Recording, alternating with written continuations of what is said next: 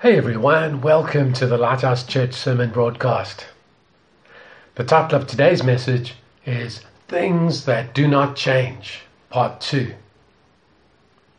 Last week we recognized the harsh reality that the world you and I live in is unstable and uncertain in so many ways. We asked this big question Can we have any sense of certainty and stability in a world that is so uncertain and unstable. I suggested to us that we can if we will hold on to things that are certain, to things that do not change. And we can be absolutely certain about the things of God because God does not change. Last week we looked at God Himself, that He does not change in Himself. We saw that He is always perfectly trustworthy. He is always perfectly good. He always gives good and perfect gifts. When we hold on to God, we can have peace, even in the most turbulent and confusing times. This week, we're going to have a look at God's words. As we looked last week at God who does not change, we read these words about him. Numbers chapter 23, verse 19. I'll read all texts from the New International Version. God is not human that he should lie, not a human being that he should change his mind. Does he speak and then not act? Does he promise and not fulfill? You know, it's a great compliment to call a person a man of his word or a woman of her word. It means that they are people of integrity. It means that you can believe what they say. And God is like that, but perfectly. You see, even men and women of integrity are still fallible, but God is infallible. So when God says something, we can believe it with absolute confidence. When God says something, we should write it down so that we remember it because it's true and it always will be true. That's one reason why we have the Bible.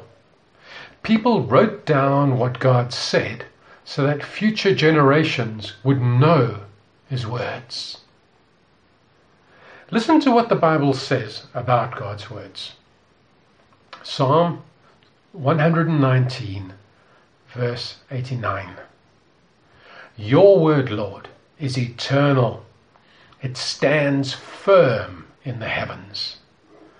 Matthew chapter 24, verse 35. Heaven and earth will pass away, but my words will never pass away. See, God's words are eternal. They stand firm. They will never pass away. They stand firm now and they will always stand firm. Now, I've heard it said that the Bible is old fashioned, that it's out of date, it's no longer relevant. People typically say this for a couple of reasons. Firstly, because it's an old book, and secondly, because some of its values are so contrary to modern culture and popular opinion. Put another way, many years ago, many people agreed with the Bible. But now, many people disagree with it. What these people are effectively doing is making the culture of the day or current popular opinion the judge of the Bible's validity. Now, I can understand that viewpoint if the Bible was written as a reflection of the culture of the day, of the culture when it was written. But it was not. It was counterculture. So many of the words of God that are recorded in the Bible challenged the culture of the day. Let me give you some examples. The laws given to Moses were new to the people receiving them. They'd never heard these things before. They had to learn new ways and ways that were often very different from the Egyptian culture that they had grown up in. The writings of the prophets were often unpopular because they rebuked and corrected the hearers. This is why prophets were often persecuted and people would try to silence them because they didn't like what they were hearing. And the words of Jesus were as challenging and counterculture then as they are now. So the Bible is certainly not a reflection of the culture of the day. It's more of a commentary on the culture and usually challenging the culture of the day. The Bible records God speaking. It records the words of God who does not change. So it is as timeless as God is. History is clear. Culture changes continually. What was completely unacceptable as little as 50 years ago may be completely acceptable today. Culture is current popular opinion. It's, it's unstable, it's uncertain because it keeps changing. So I would submit to you that we should never allow something that is as unstable and uncertain as our culture to judge the Bible. The Bible, which is God's words that do not change, should rather judge our culture. God's words are eternal. They stand firm. They will never pass away.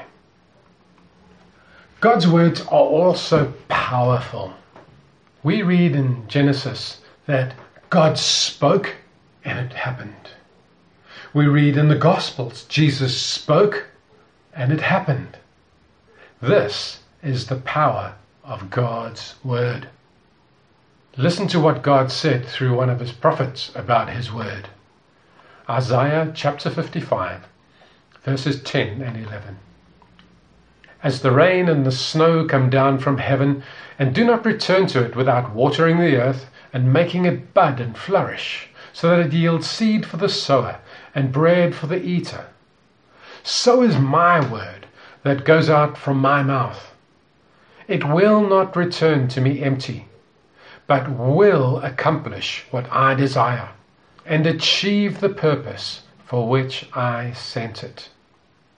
Friends, if God speaks, we can know this. It will happen. He doesn't speak vain words. He's not like a politician making promises he can't keep. God speaks true words, and what he speaks will happen because they are powerful. Listen to what Jesus said about this. Matthew chapter 5 verses 17 and 18. Do not think that I have come to abolish the law or the prophets. I have not come to abolish them, but to fulfill them. For truly I tell you, until heaven and earth disappear, not the smallest letter, not the least stroke of a pen, will by any means disappear from the law, until everything is accomplished. If God said it, it will be accomplished. That said, it could be accomplished in surprising ways. For example, Jesus fulfilled the law in ways that surprised many of the teachers of the law. For example, he became the Passover lamb.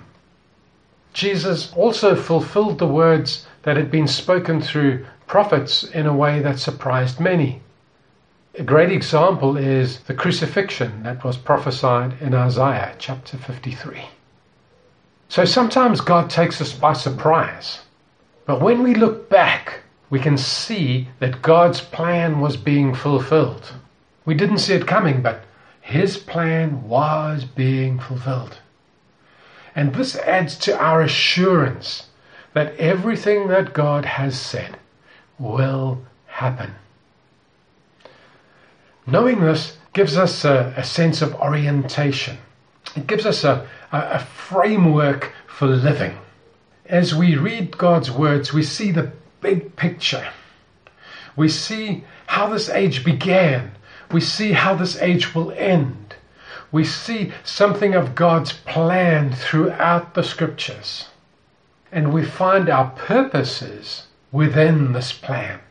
It gives us that clear, stable, strong, true framework for life.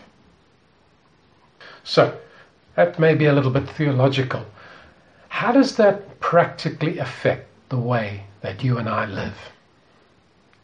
If you and I will make our decisions and plot the course of our lives on the basis of popular opinion and culture, you and I are likely to get really frustrated. You and I are likely to lose our way. It's a bit like trying to win a game of soccer when the rules keep changing and the goalposts keep moving. But if you and I will make our decisions and plot the course of our lives on the basis of what God has said, you and I are quite likely to clash with popular opinion, but we are also likely to stay steady and on course. Here's an illustration. Imagine that you want to cross the English Channel traveling from England to France. The first time, you decide that you will make the crossing by yacht. You check the weather forecast for the wind speed and the direction and you plot your course. But shortly after you set off, the wind direction changes. You quickly plan a new course. But then the wind drops and the current pulls you way off course. After hours and hours of stressful sailing, you finally land, far away from your planned point of arrival. The second time, you're wiser. This time, you buy a ticket for the Eurostar train. You go to the correct station, to the correct platform, at the correct time, and you step onto the train. 35 minutes later, you arrive in France. When you and I base our life choices and our goals on popular opinion and culture, our life can be like that yacht crossing. It's a frustrating journey in unstable conditions that keep changing, and it ends up in the wrong destination. But when you and I base our life choices and our goals on what God has said, our life can be more like that train crossing. Sure, it will not always suit us. We have to follow the train timetable. The train may be delayed at one station or so. We may feel confined at times, having to stay on the train. We may feel claustrophobic as we go through the tunnel. We may feel out of control because we're not driving. But we will get to the right destination. Listen to some words of Jesus. Luke chapter 6, verses 46 to 49. Why do you call me Lord, Lord, and do not do what I say? As for everyone who comes to me and hears my words and puts them into practice, I will show you what they are like. They are like a man building a house who dug down deep and laid the foundation on rock. When a flood came, the torrent struck that house, but could not shake it, because it was well built. But the one who hears my words and does not put them into practice is like a man who built a house on the ground without a foundation. The moment the torrent struck that house, it collapsed, and its destruction was complete. Friends, God's words are not just unchanging, His ways work. Some people think that the Bible is just a religious book or a law book, but it's actually jam packed full of lessons for life. It teaches us about friendship, about marriage, about conflict and conflict resolution, about team building, financial management, so much more. It's actually God's manual for life. When we put His words into practice, we find ways that work. If we ignore His words because we think that we know better or that the leaders of our day know better, when that proverbial flood comes, the house comes crashing down. The Apostle Paul wrote this about God's words in Scripture. 2 Timothy chapter 3 verses 16 and 17. All scripture is God breathed and is useful for teaching, rebuking, correcting, and training in righteousness, so that the servant of God may be thoroughly equipped for every good work. Friends, we have written down for us in our own language words from God. We have words that do not change. We have words from God that are incredibly useful and incredibly helpful. If we will allow them to shape our lives as they teach us, rebuke us, correct us, and train us to live good lives, we will find ourselves thoroughly equipped for every good work. Popular opinion changes like the wind. It's a shaky foundation to build on. But God's word never changes. Let's hold on to God's unchanging, powerful, life giving, life directing words.